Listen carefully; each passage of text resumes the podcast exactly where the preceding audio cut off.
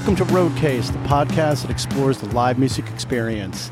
Thanks for joining us. I'm your host, Josh Rosenberg, and I'll be taking you on a journey through in depth interviews with performers and key people in the industry to explore the magic of live music, how it can be totally transformative for both fans and performers, and we'll look at how they take it all out on the road. It's going to be a great ride, so here we go.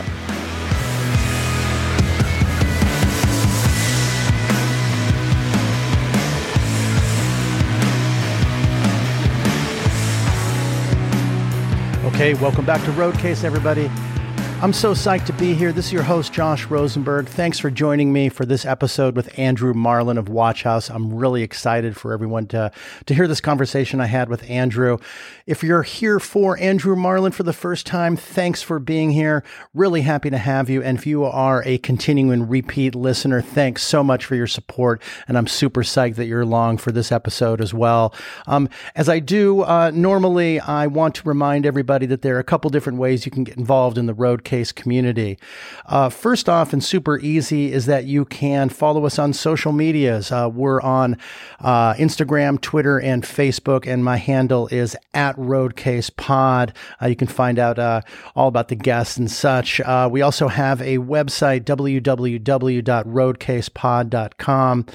And there you can find out more information about the show, a little bit more information about me, the host. And another great way to get involved with Roadcase is to follow this on your favorite listening platform. And you can do that, uh, for example, on Spotify. Just click on the little button up on the top right hand corner, and you'll get notices as to when we get updates with this, uh, uh with every episode. And uh, for on Apple Podcasts, you just scroll down a little bit and you can uh, follow um, follow us and you can rate and review this podcast as well. Um, just scroll down a little bit, uh, see where it says rate and review, throw down a couple stars and uh, maybe review this and say a couple words. It really helps out the podcast a lot. And I really, really appreciate your support.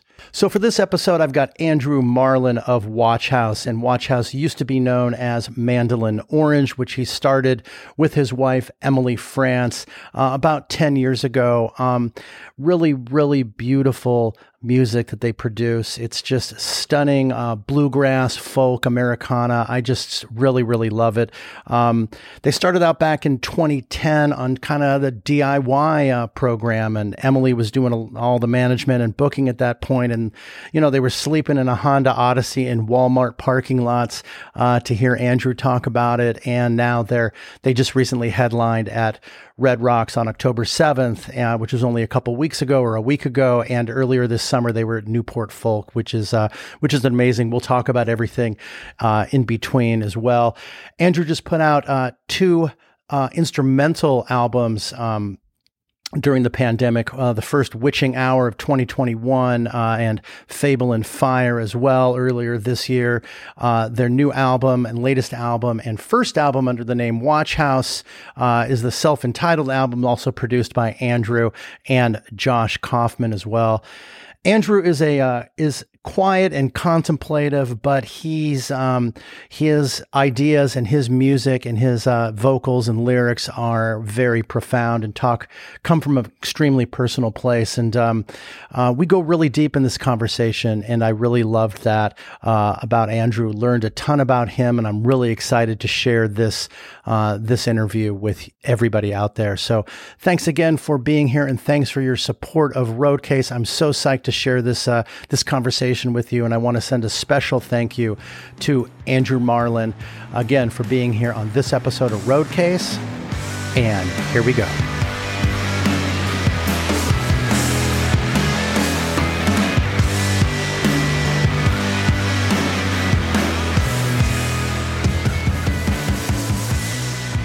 Hey, Andrew, thanks for joining me on Roadcase, man. It's so great to see you.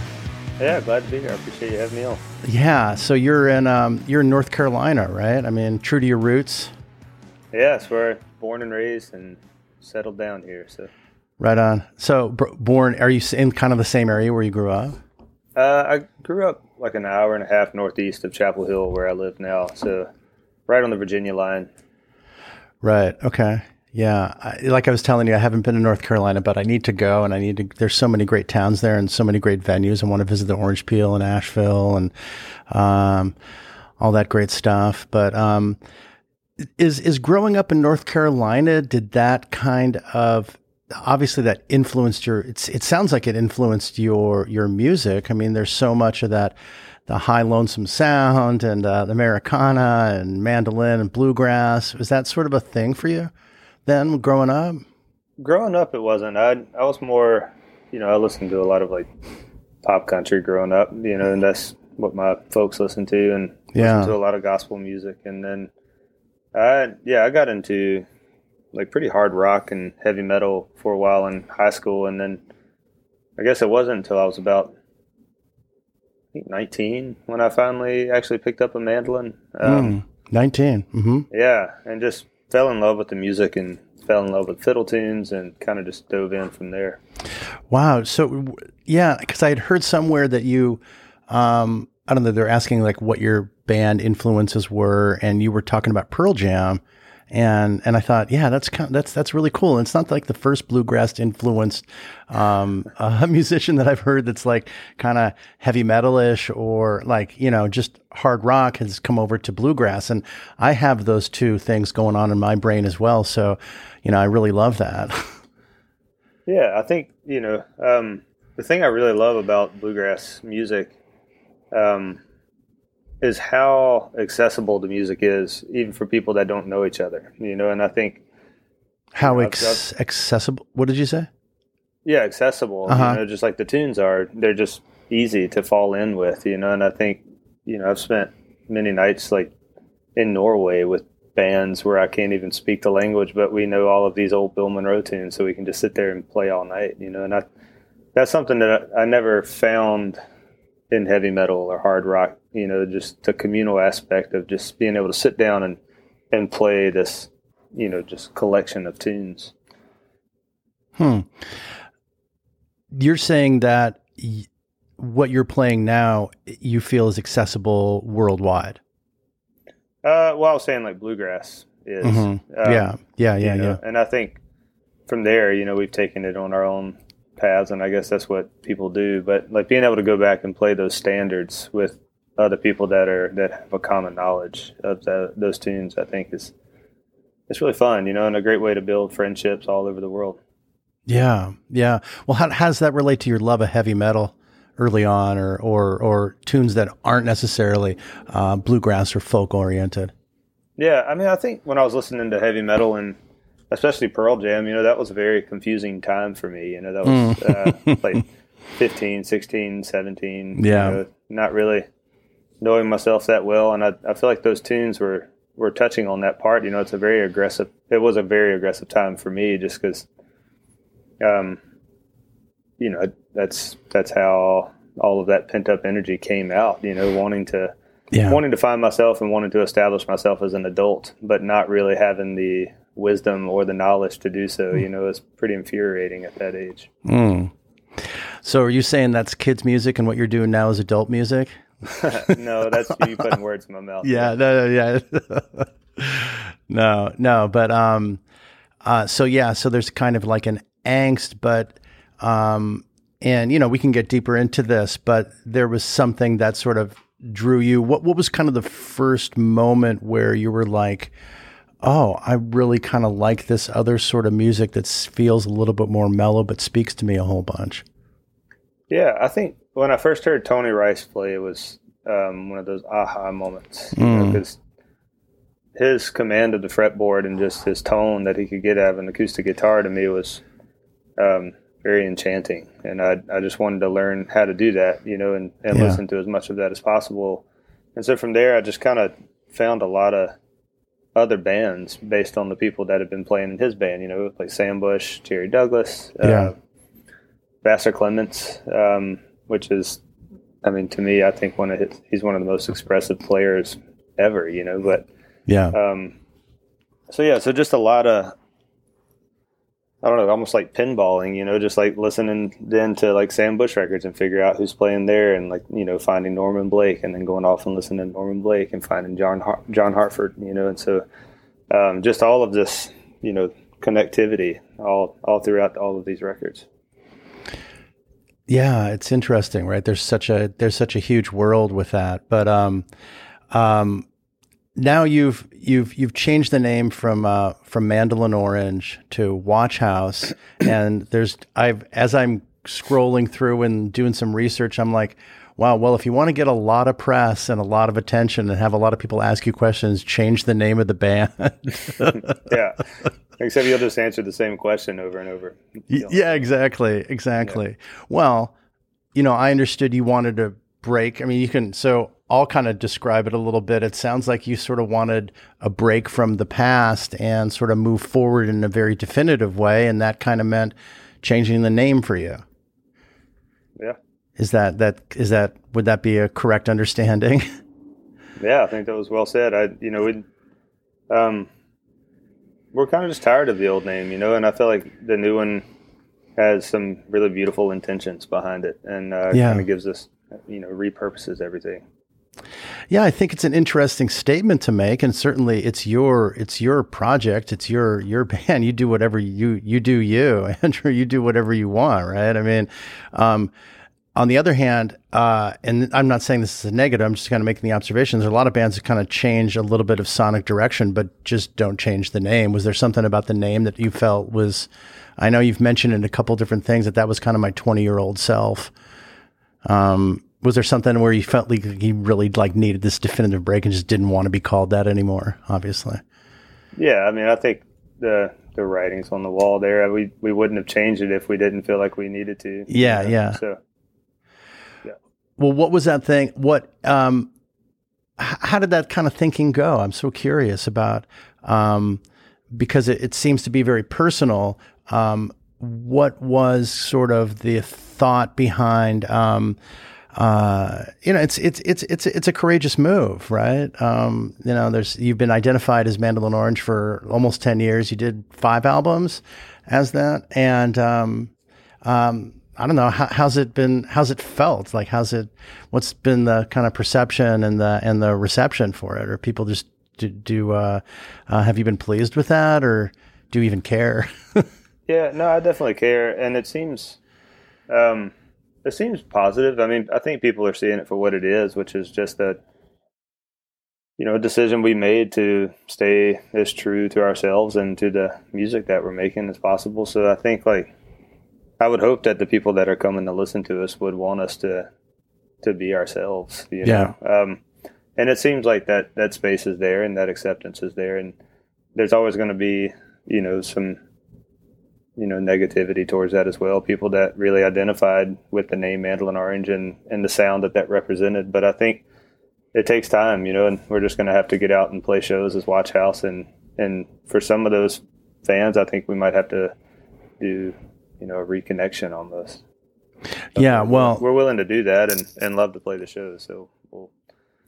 Well, for those that are listening that are that have been along for the whole ride, I mean, just listen to the latest album. Uh, it's produced by Josh Kaufman, and it's it's just it's it's it's just great.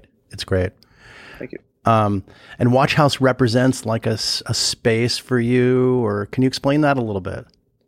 Yeah, like one one more time just for me. yeah, no, it's all good. I can talk to your to your fans now. Um, yeah, yeah, thanks. Um, but yeah, so the the Watch House was a place that I grew up going to. Um, it was in the marsh uh, in the Chesapeake Bay. It's like two miles offshore, you know, and so uh, these family friends would take me and we would just go fishing and you know boat riding and swimming and mm. you know crabbing and all those good things and it just like it was just the best time to just get away from school and work and just go hang out with my buds, you know. And um, there was no electricity there, so you know, no uh, hmm. no plugging in and, and staying connected that way. Um, and so it felt like a true escape. You know, you were just there uh, um, in the marsh, and it was wonderful. You know, and so I kind of in thinking about where I want people to feel like they can go when they listen to our music is a very similar place, just in their minds. You know, like that yeah. that place where only the closest friends are welcome, and you can kind of get away and um, just listen. You know? Yeah, that's interesting because when I listen to your albums, uh, especially this this latest one, I mean, I, I I do feel that it's it's a kind of a very meditative or contemplative sort of feeling. I, I mean, I've gotten those from your from all of your albums, but it is something where, you know, um, maybe because it, it, it is kind of quieter and more solemn in some respects. Um, but yeah, that, that kind of that, that makes a, that makes a ton of sense for sure. So, yeah. Um, you have, uh, and so this album, this latest album, um, you had produced uh, and finished pre-pandemic. Is that is that correct? Yeah, yeah. It was uh, like three weeks before everything shut down. Right, right. And then during this pandemic, you've produced two albums under your own name that are purely in- instrumental. Mm-hmm. Um, can you talk about those a little bit?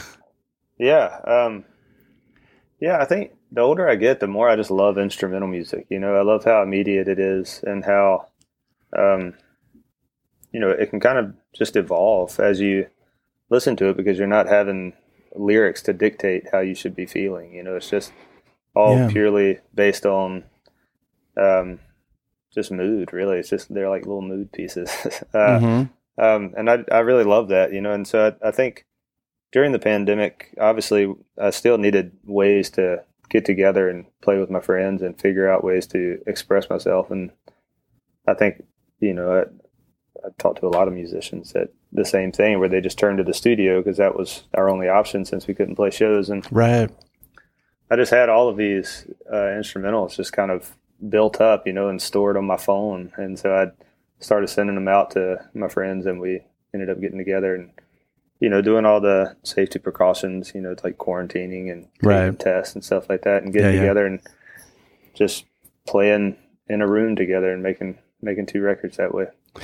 So the dude with the incredible, incredibly beautiful voice decides to make two solo instrumental albums. yeah, and it felt good to give my voice a break, you know, and uh, just concentrate on the on the mandolin, you know, because that's also another part of my voice. You know, it's just yeah, no, no, uh, absolutely. Uh, I mean, you know, I, I like I like to I like to goof around and say and you know that's just my style. But yeah, no, it sort of definitely occurred to me. It's like this guy's got such an amazing voice. But yeah, totally, man, totally. Um, and uh, and you have a new uh, you have now a baby girl who's like uh, what is she? Th- she's three now. Yeah, about to be. She'll, Almost? In September, she'll be three. Oh, the Terrible Two is under lockdown. That must have been amazing.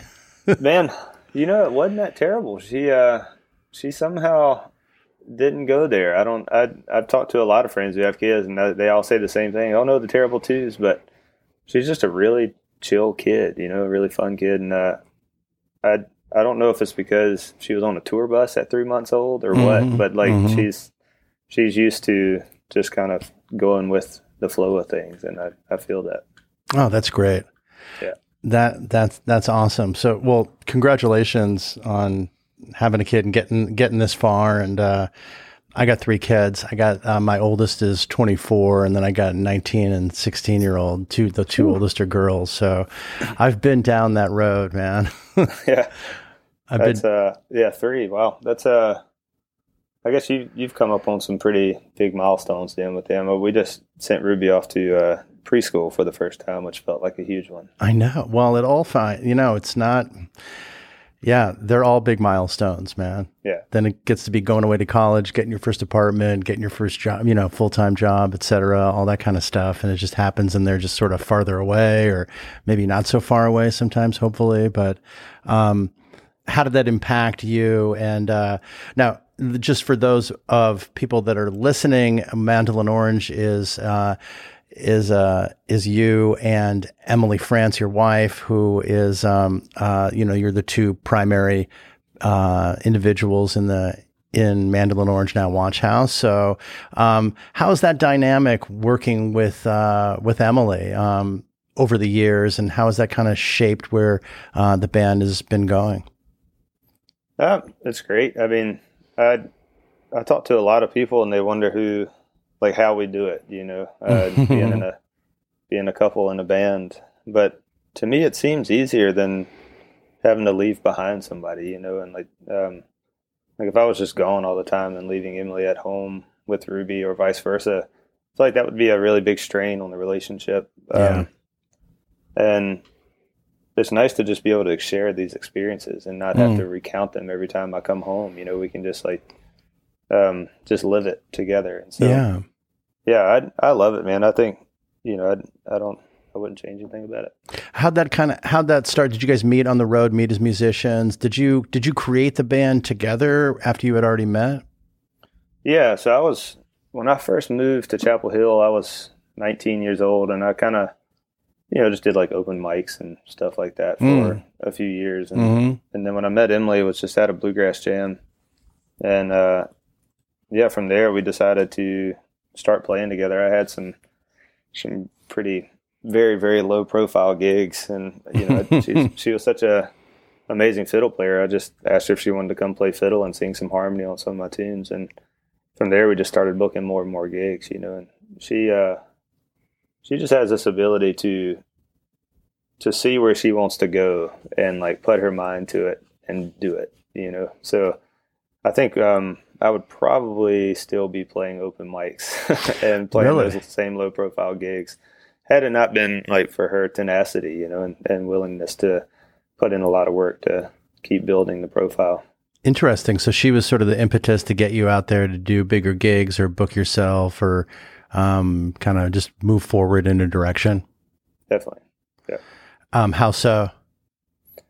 Uh, what, like I was just saying, you know, she's just got a good brain for that and a good work ethic. For me, yeah. it's like I'll just I'll just bury my head in tunes all day, you know, and unfortunately, that's not enough to uh, to get you a good gig. So, yeah.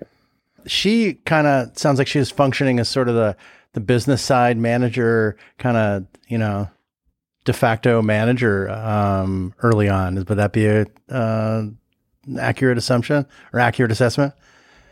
Yeah, for sure. And um, you know, she she wears many hats, and uh, you know, helping me to arrange the tunes after I'd written them, and um, you know, figuring out how we want to do things in the studio. Mm. You know, we are just, yeah, it was, it was fun in the beginning, you know, to, to kind of learn everything just by trial, you know, and I, a lot of that was her just being willing to write people and ask them or, you know, call venues and see if they, you know, she could get us a gig. So, uh, yeah, Stephen still to this day, you know, we, we've got other people to do all those jobs for us, but she still like has her finger on like you know on the mouse clicking on every email making sure things are doing what they ought to be doing oh, that's cool. Yeah well when you've done something and then you hire someone to do that same job you're a you can be like uh, you know you're a good manager but you're also kind of the nightmare manager that knows everything that, that the people that you hire are doing even better than they do sometimes. But but that's an asset right? Yeah for sure. Yeah so, i think so. I mean it we our manager of like nine almost nine years now jimmy is like you know when he and emily put their heads together it is it is quite a pair yeah. Yeah, yeah, it's good to have someone like her on your side for sure, and which you agree with because you married her. How long were you guys? Were, were you um, were you married before you started? When was your first album? Was like a couple like 10, 11 years ago now. Yeah, it was 2010, um, and so yeah, we didn't actually get married until 2017, I think it was. Oh, okay. Yeah. I should I should know that, but I don't remember. you just said is, it. Maybe you know. Yeah, time is wild sometimes. Let me know if you want to edit that out. That part. Oh, it's all good. I don't want to like cause heard, any marital heard, uh, strife. Uh, you know, heard worse from me. So uh, you know, than me just forgetting a date. Yeah, exactly there's always you, there's always another bottom in the when you're married. there's oh, I thought that was bottom yesterday, huh? um, so uh, let's let's go back to like early on in touring. Tell me a little bit about um, how that kind of started for you. You said you started open mics and uh, and uh, you didn't and you picked up the mandolin at like 19, right? You said so that was sort of coincided with doing open mics and um, uh, what was that? What was that like for you? Uh, then did you did you kind of have a sense that this is a beginning of something that you knew you wanted to make a life out of, or was it just playing because you loved it, or or both? Yeah, I think more both. I I kind of always knew this is what I wanted to do, um, and you know, I started writing songs when I was like 14, you know, and that was, Oh I just dove in and like that's what I started focusing on. And, um, so yeah, I think from there, you know, after doing some open mics, uh, we were mainly doing, I was playing a lot more guitar and Emily was playing a lot more fiddle. And, uh, I just wasn't quite ready to play mandolin on stage yet. I didn't have my chops down, you know. Mhm. Um, and so as the shows, you know, kept coming, I, I just kept practicing on the mandolin, and uh, every now and then we would throw a song in there, maybe like one or two songs on the mandolin. Until now, it's like I basically just hold the mandolin the whole set. Um, Yeah. and so, uh, but yeah, I remember in the early days, you know, we had this uh, Honda Odyssey, and we had taken all the seats out and just had a blow up mattress in the back of it, and we would find either a hotel parking lot or a Walgreens parking lot or a Walmart parking lot, and uh, that's where we would sleep, you know, and uh, Are those like the friendly places to like park your minivan? They're like, oh yeah, there's someone there. Just whatever. We won't even bang on the door or whatever. yeah, pretty much. I mean, we definitely had we were asked to leave a few parking lots, but for the most part, uh, people left us alone, Mhm. and. Uh, but those are you know super fun. We got to know a lot of people that way, just because you know staying at folks' houses and and doing smaller shows. You just you get to know everybody who comes to the show. Um, yeah. and we still see those people, you know, out in the around the country, and it's just it's kind of crazy to think back on. You know, to think uh think we did that. You know, and that was it was a hard way to live, but at the time we were just having a blast and Yeah. know, getting to see the country together. Yeah, it's an asset to be able to sleep in your car for sure. Like have that be an acceptable form of accommodation. yeah, I, if we had to do it all over, I'm not sure. I'm not sure we would be as gung ho, but well, it's hard to put yourself back in the twenty something mindset, right? It's yeah, like, for sure. yeah, no, yeah. If you had to do it again now, and you know what you know now, you maybe I don't know, didn't cause brain damage or anything. Builds character. Yeah, I mean, we were drinking a lot, so maybe that did, but no, sleeping in the van did not. there you go. There you go. Um, and was that all before? Was that prior to the albums, or you had albums out and were touring those albums then on a DIY basis? Sort of, how did that growth kind of look? Yeah, that was probably, I guess, right around when Quiet Little Room came out in 2010. Um, let's see, Make, Hard Hearted Stranger was 2011. So probably those two records, you know, definitely pushing those and not wanting to spend the money on hotel rooms. Right. And was that more of like regional um, touring that you were doing, or? Um, Yeah, mainly mainly East Coast and Southeast touring, you know, and and slowly working our way west. Uh huh. And that's when Emily was booking the shows. Yeah, yeah. We, um, I guess we didn't get a booking agent until like 2013 or something like that. So Right. yeah, she was. She and our manager were working hard during those times and having to send out a lot of emails. I don't. Yeah, that's a that's a that's a that's a lot of work, man. That's it's a lot of work, and you know, we definitely it makes us appreciate having folks to do that for us these days. You know, and, and especially our the agent that we have, Josh Brinkman, is just a super hardworking guy and and always fun to hang out with too. And you know, I feel like we've been very fortunate to build up a whole crew of people that we work with on stage and off stage that we Mm-hmm. Just love. You know, they're just good friends and are now family. So, yeah, very fortunate in that in that way.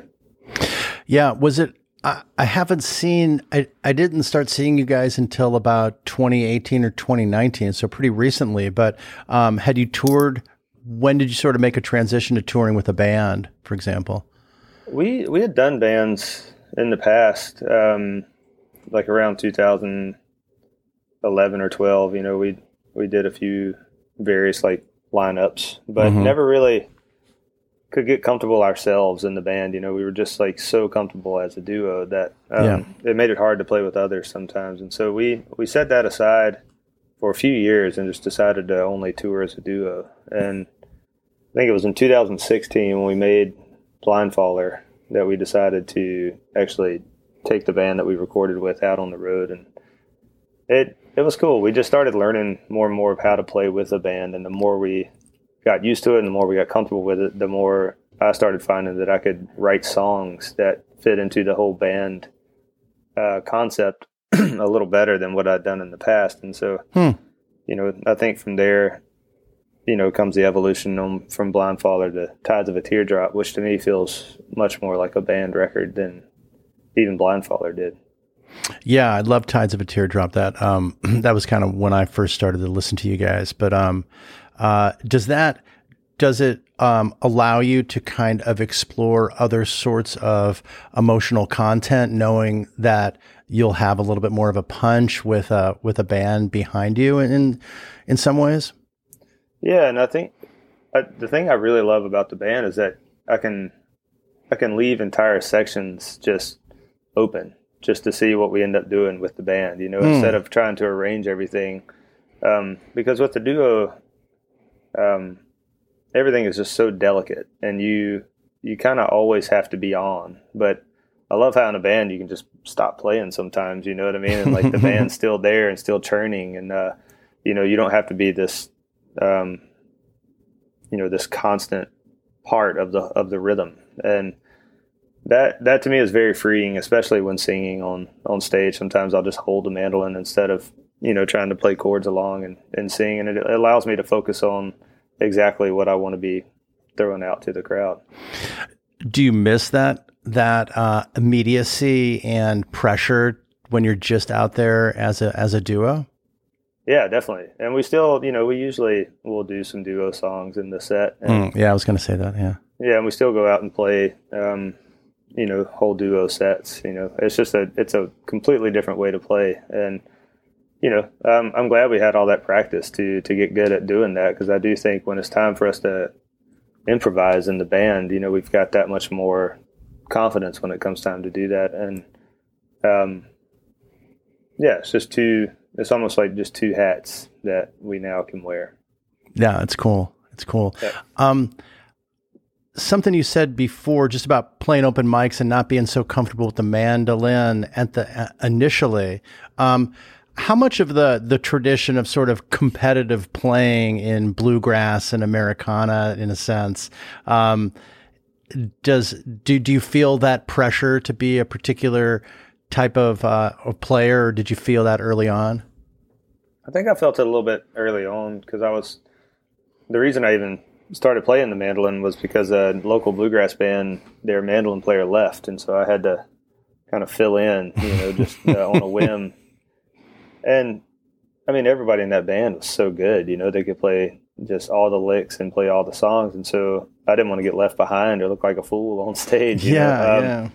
And so I, you know, started diving in and doing a lot of practicing, but it was it was more just so I could keep up and like have that common ground with those guys. You know, it wasn't necessarily a competitive thing. Um, I think it was just a drive to be able to to share that language with those guys. Um, but yeah, I, I, one of my mantras is always to tell people that music is not a sport. You know, that yeah. like, and I think I think some people lose that. You know, and I, it's great when you when you see like a fiddler who's won a bunch of competitions, or you know, really tries to you know pursue that lifestyle it's amazing the things that they can pull off and it is awesome. But i think for me it's always just been more song based even when i go to you know play a solo or or write an instrumental it still very much has to be about the melody you know and about yeah. the chords and the way those interact.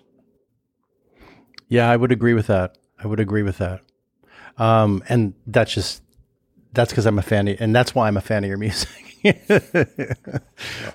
but yeah, I mean, technical prowess is just fucking amazing sometimes. But um, yeah, you guys, just, you you seem like you've got this sense of the song in a in a real, in a very kind of organic way that definitely comes across in your live shows. Um, and it's super, it's it's super beautiful, you know, and um, uh, that you're using mandolin and guitar and fiddle is is just one particular component. Um, what do you uh, like? Because you're in the bluegrass world, and um, what are what are your thoughts on? Like, I, I, spoke to Paul Hoffman the other day of Greensky Bluegrass. What's um, what are your thoughts on the jam grass world and bluegrass world that kind of like, you know, uh, string dusters, yonder mountain, green sky, leftover salmon, those kind of, those kind of folks, uh, pl- play and represent? Where do you kind of see them?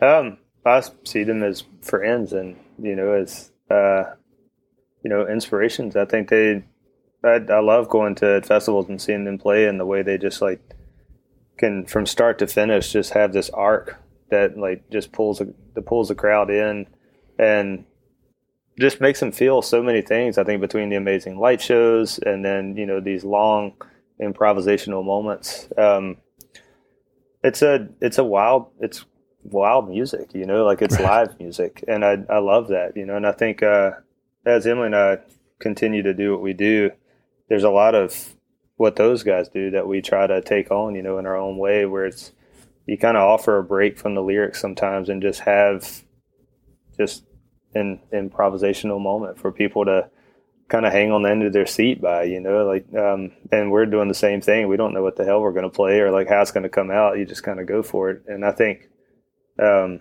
Greensky is great about doing that. And especially, you know, you watch Leftover and Andy, uh, Andy Thorn, the banjo player, is a longtime friend of mine. Uh, mm-hmm. Just, you know, watching him just go out there and just, you know, just destroy the banjo. It's not, mm-hmm. you know, I think, I think there's a difference in, and what those guys are doing and the kind of competitive style that you were talking about. You know, yeah. they're diving into the music and, and playing as hard as they can for the sake of the song and for the sake of the energy of the crowd. You know, and I think that's a different it's a different thing. It's a I think to people that maybe don't know the music quite as well, they would hear you know somebody shred a solo, say like on a leftover salmon tune, and not really hear a big difference between that and say like a competition fiddle piece, you know. But yeah. like, but I think the the difference is in the energy of it and the the spirit of it and where that's coming from and the road that it ends up taking. You know, even if it's totally. a lot of the same notes being played.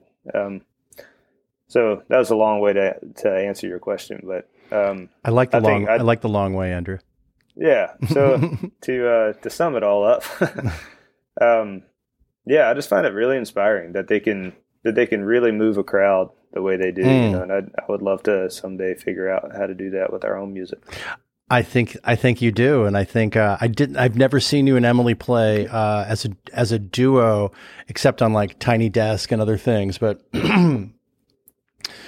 uh, well, I guess if you said that you're doing you're playing as a duo, um, when you were playing with the band, you know, when you had the band, for example, with Tides of a Teardrop, perhaps I, I have seen you, but um, yeah, there's there's something that just moves along uh, the song, and whether it's jamming or whether it's the energy of the band. I mean, I think that you certainly you do accomplish that. You, um, what I'm so struck with, like, um, Golden Embers, for example, when the bass finally comes in in that song, we're kind of drilling down really specifically on a particular song, but um, that's that's where the juice is. That's such a beautiful moment, and you sort of do really add to that on a very emotional level by having the band behind you on on a, on a song, particularly like that one.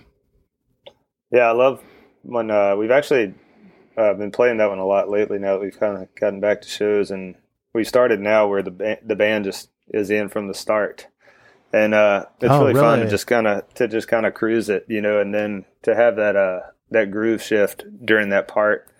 Um, you know, and add some new textures because we've got Nat Smith who's playing cello and keys with us now, and uh, mm-hmm. and bring in different textures instead of waiting for the whole band to come in. But I do remember when we made that recording. Um, you know, it was just me playing guitar and singing, and Emily playing fiddle and singing, and then when the band finally got there, because we did that track live in the studio, when it uh finally came in and the headphones, and like the whole song just expanded right yes, there in the headphones. Yeah, yeah, so yeah. dude. I've, I've, I'm feeling it, man. I'm feeling it.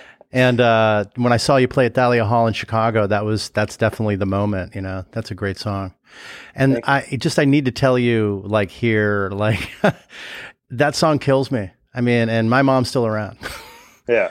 I mean, and I'm sorry for what you went through, and I can feel that pain. But the way you put it into words, and the beauty of that beginning with the Cadillac coming to take her, take her for a ride. That, yeah, it, it's a.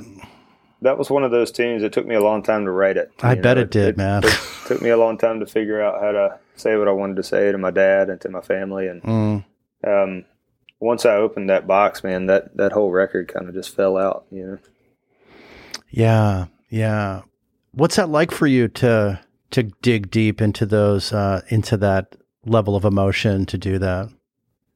Um, it's necessary, you know. And now that I've started doing it, um, I think it's one of the things that kind of led us to change the name. You know, I started mm. realizing that I didn't have to, I didn't have to shy away from that. That people are receptive to these super personal songs, and mm.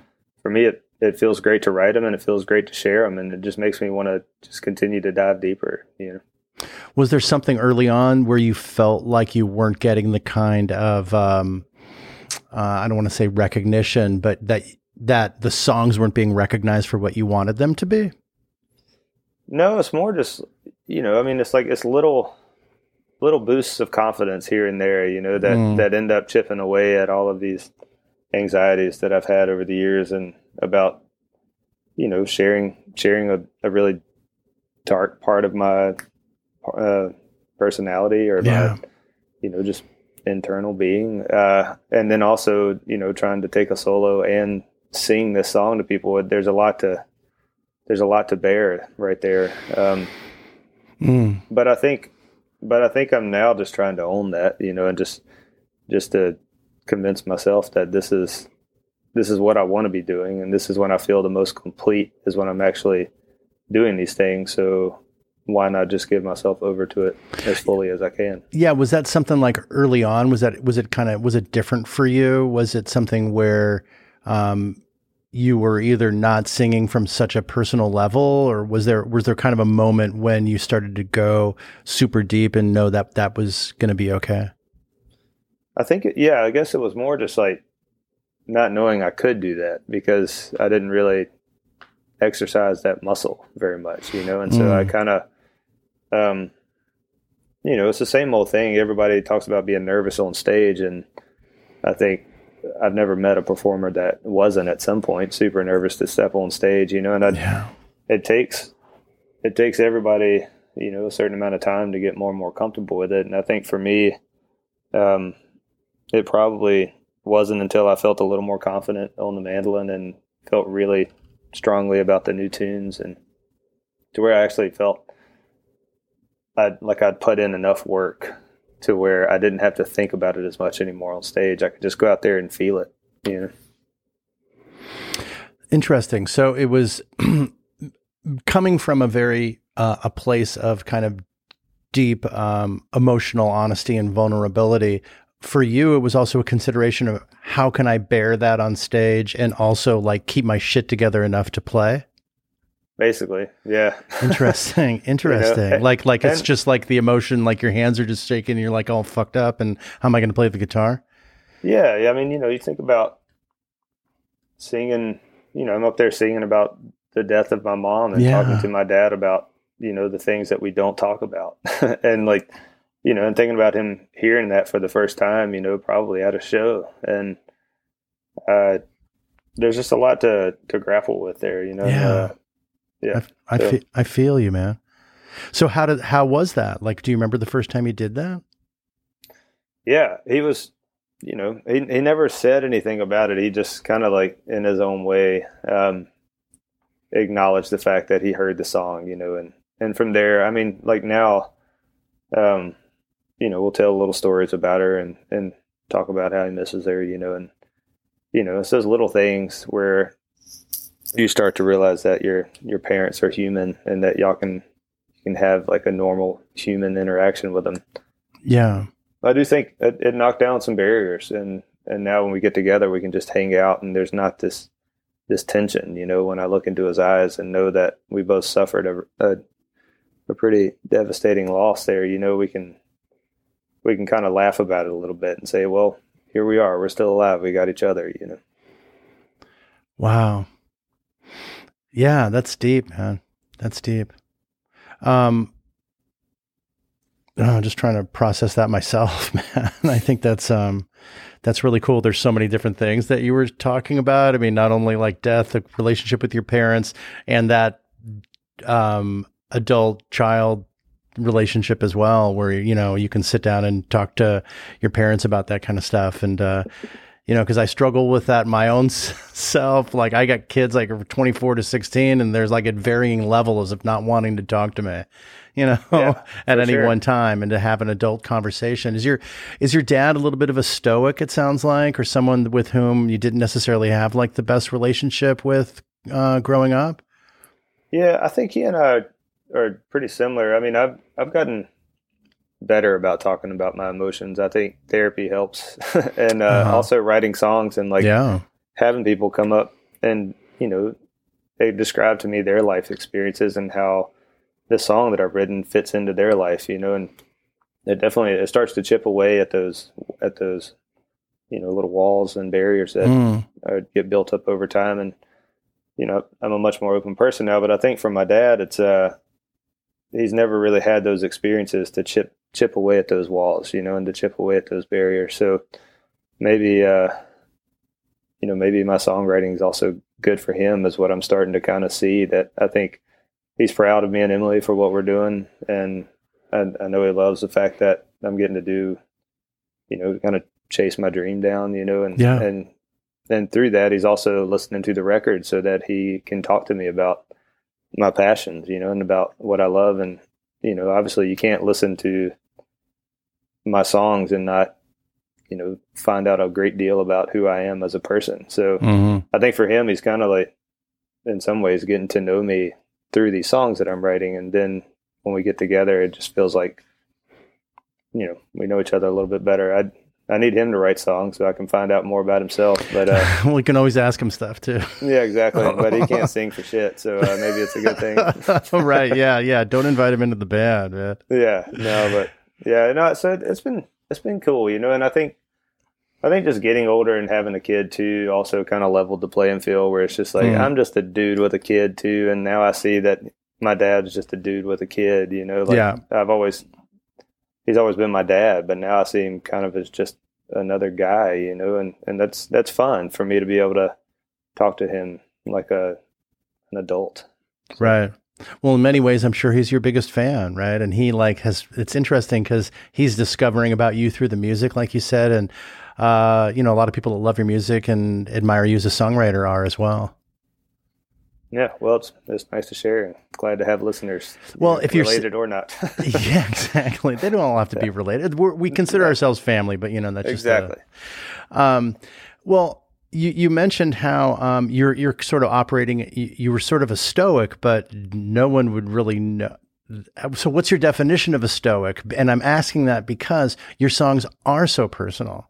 You know, you got over a hump of like, well, yeah, maybe I'm what is let me just ask what is stoic what does that word mean to you and how do you um, reconcile that with being able to talk about yourself during songs yeah i think i think for me stoicism kind of makes its way into my life outside of music you know and that's where i'm more broody you know and more just like looking at the world and kind of analyzing it and mm. not necessarily always um, speaking that. You know, I'm not. I'm having fun right now talking to you, but I'm not always the best conversationalist. You know, I, I, if there's three people to have a conversation, I'm usually the one that just listens. Um, mm-hmm. And oh well, I, I take back that. what I said about wanting to have Emily on the show too. Though I wouldn't have gotten able to talk to you. Oh, yeah, I mean that's that is true. We've actually talked about that. How a lot of times when we're on interviews together, sometimes I don't get much in just because I am happy to just wait my turn, you know. Mm-hmm. Um, but I think that's where it comes in. And my dad's the same way, you know. He's always the guy just, you know, sitting in the corner watching everything happen, and he's happy to be there, and he's happy to see like his grandkids running around and his kids having conversation, and you know his yeah. friends there, you know. But he he doesn't have, feel like he has to be right there in the middle of it in order to have a good time. Right. Well, I mean, still waters run deep, I guess, Andrew, because like I know I just have to prod you a little bit and stuff's going to come out. Yeah, well, we'll see what happens. Sometimes it might not be potable. but, uh. there you go. Touche, man. Um, so I, I, wanted to talk to you a little bit about like a, a, live performance you guys did with the was with the the Colorado Symphony Orchestra. Did that happen, or was that during pandemic, or that was uh, Oh, that was in January, right, of 2020? That was before? in January 2020, and that was got to be one of the top three shows we've ever been a part of. You know, um, just the arrangements and uh, the conductor, the way those two things came together. I mean, obviously the the musicians as well, but the conductor was on fire that night. Man. really? In the song. Oh yeah, he was like he was part of the band. He was right there with us and like watching Joe, our drummer, for cues, and it was it felt like we were jamming with the biggest band you've ever played with. Wow, that's um, fucking cool, dude. It was so cool, and of course, like, um, it's like classic, but uh, we recorded every show on that run, you know, mm. and so we get home after that long run, and uh, the only shows we had were like three shows. For some reason, they all got wiped off the hard drives, and so we don't have the Colorado Symphony recording.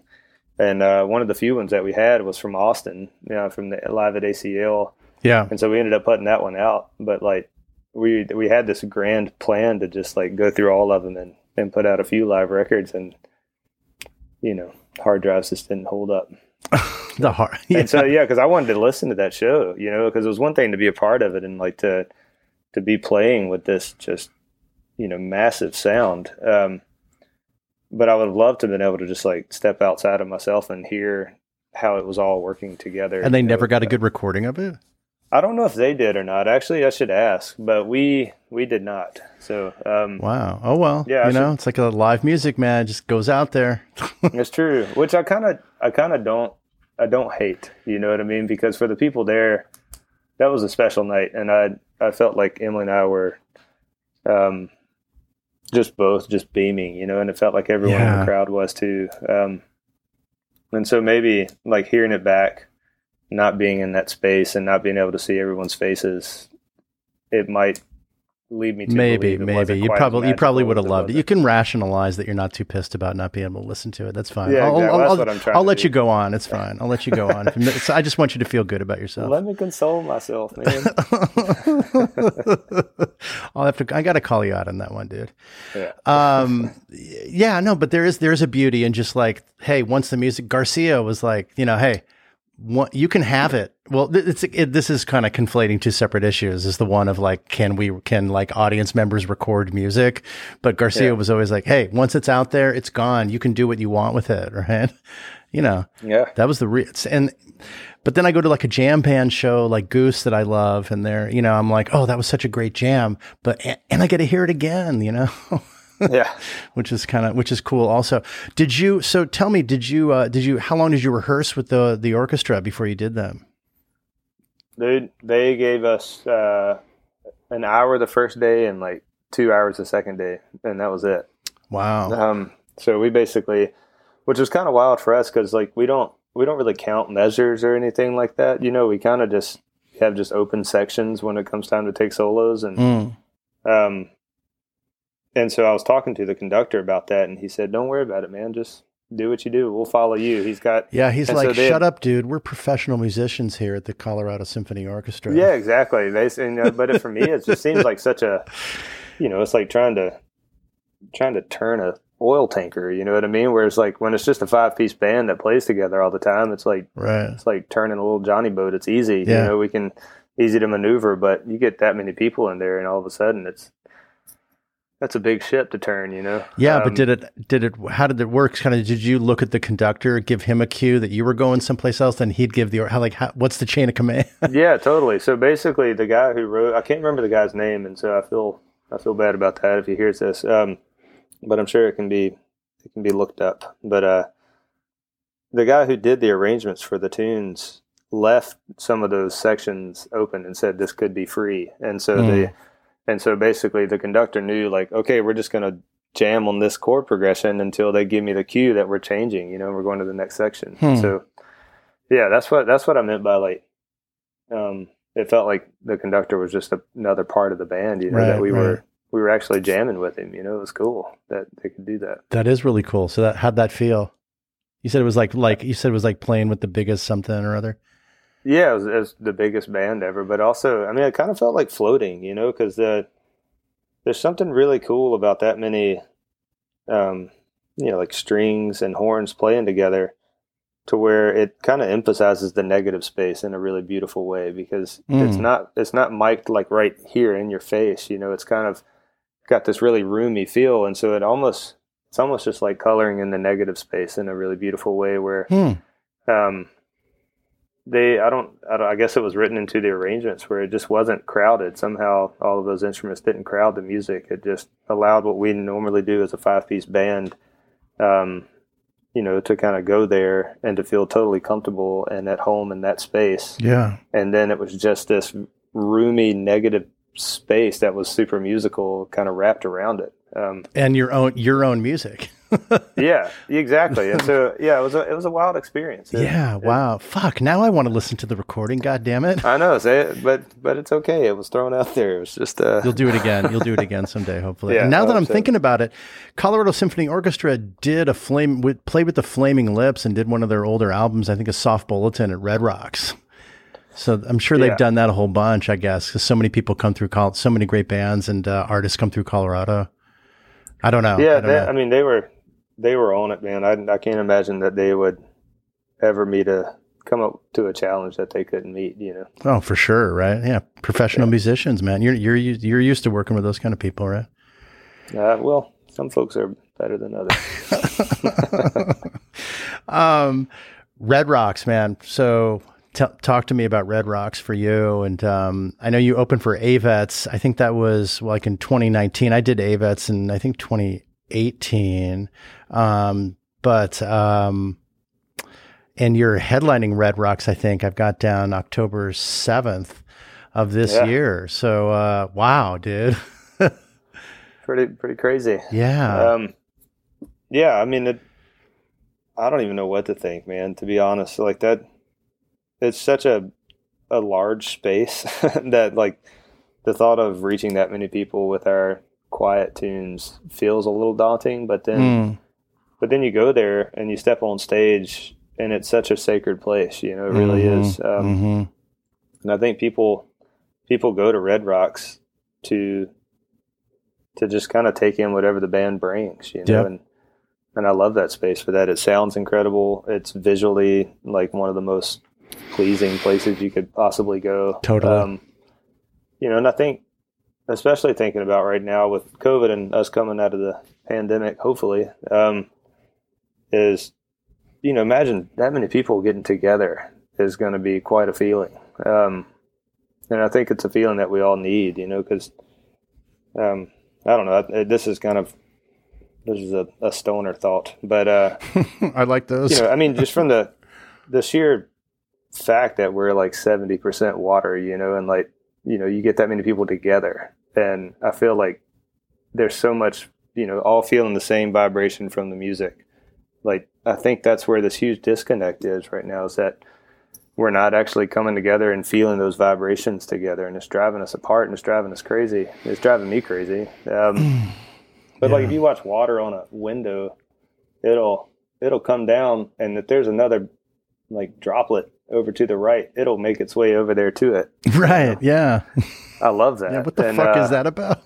it's it's magic. It's it is. It's like it's my it's magic, and I think that we're all, you know, we're all part of that same power. We're all part of that same yeah. vibrational um, pull, and so I love the thought of that many people getting together, and that's all like diving in and talking about these super personal things and, and mm. thinking about them, you know. And I hope it can continue to happen. I know that, like you said, you know, more and more uh, venues and organizations are starting to require vaccinations, and yeah, it's like whatever we got to do to keep music alive. I'm all for it because uh, I miss getting to do it.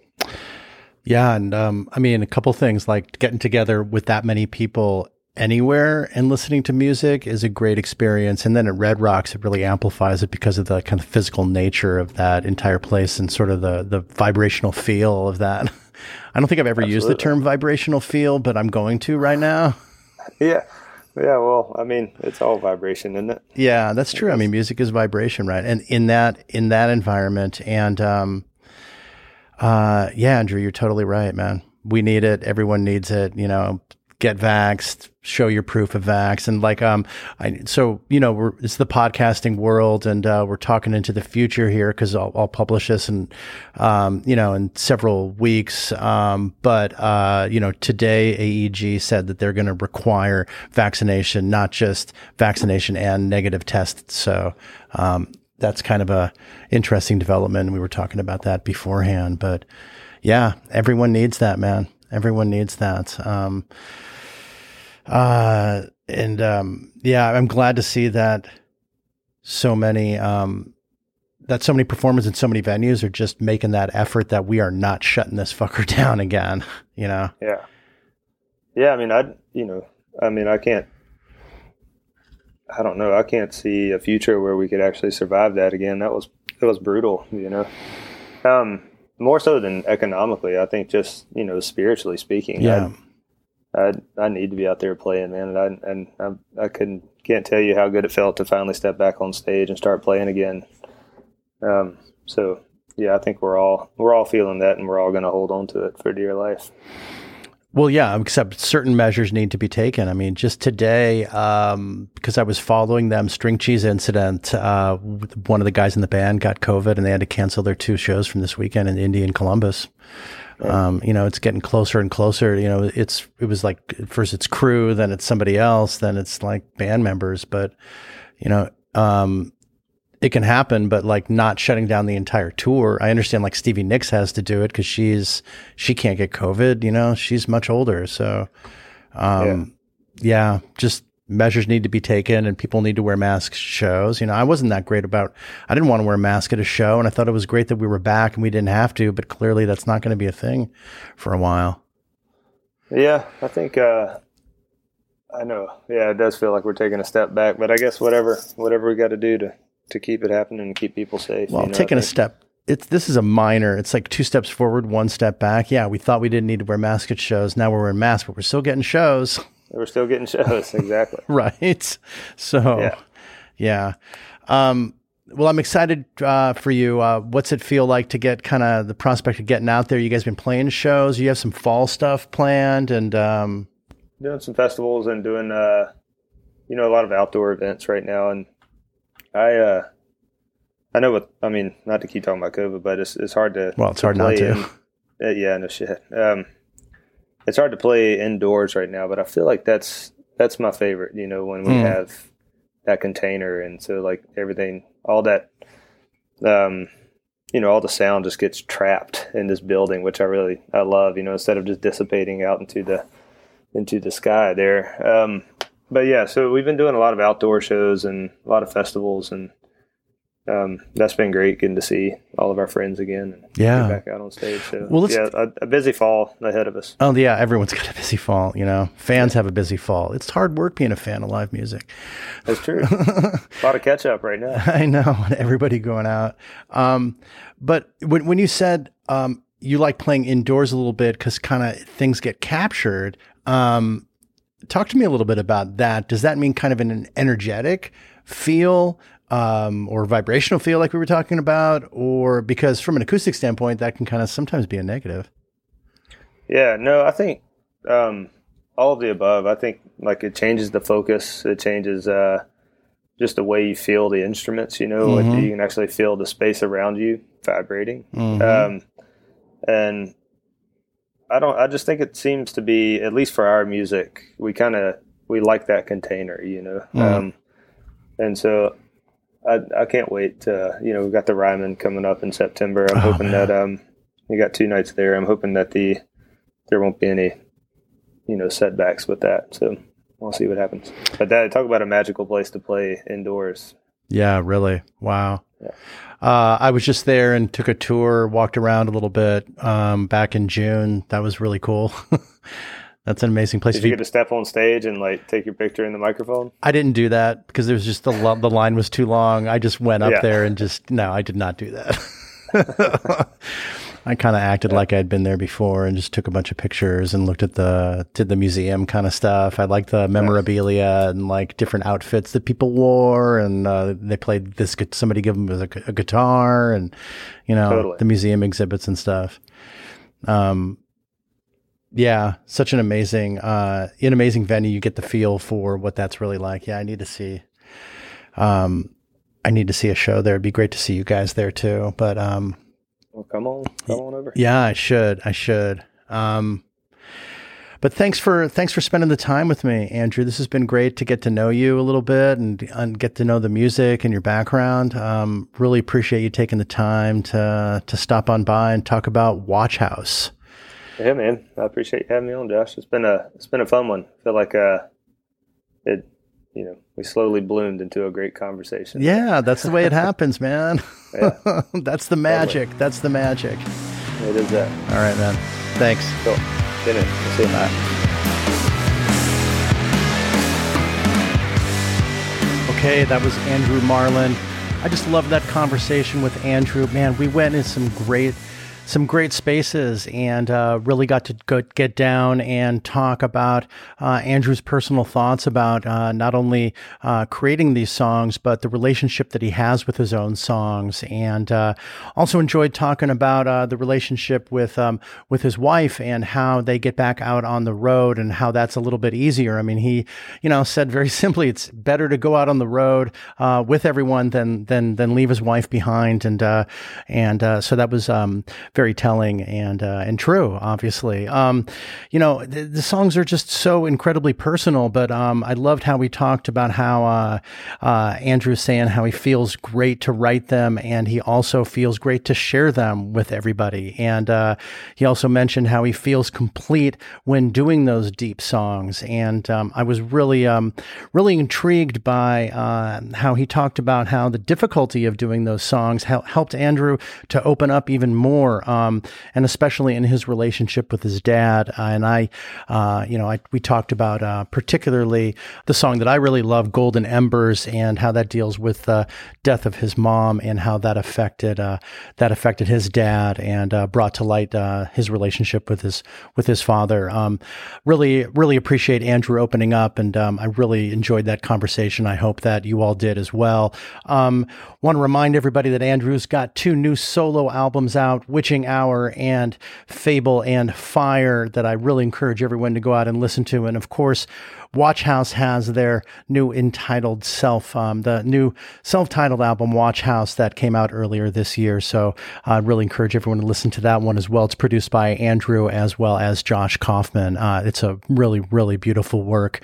Um, and of course, the earlier albums by Mandolin Orange are just stupendous. Um, and uh, want to thank everybody for being here for this episode of Roadcase. Really appreciate you being here, and I appreciate your support. Uh, follow us on Instagram. We're at Roadcase Pod, and of course, you can email me with any questions you have. I'm at info at roadcasepod.com. Questions, concerns, etc. So, thanks again for being here, and I want to send a special thank you to Andrew Marlin for being here on this episode of Roadcase.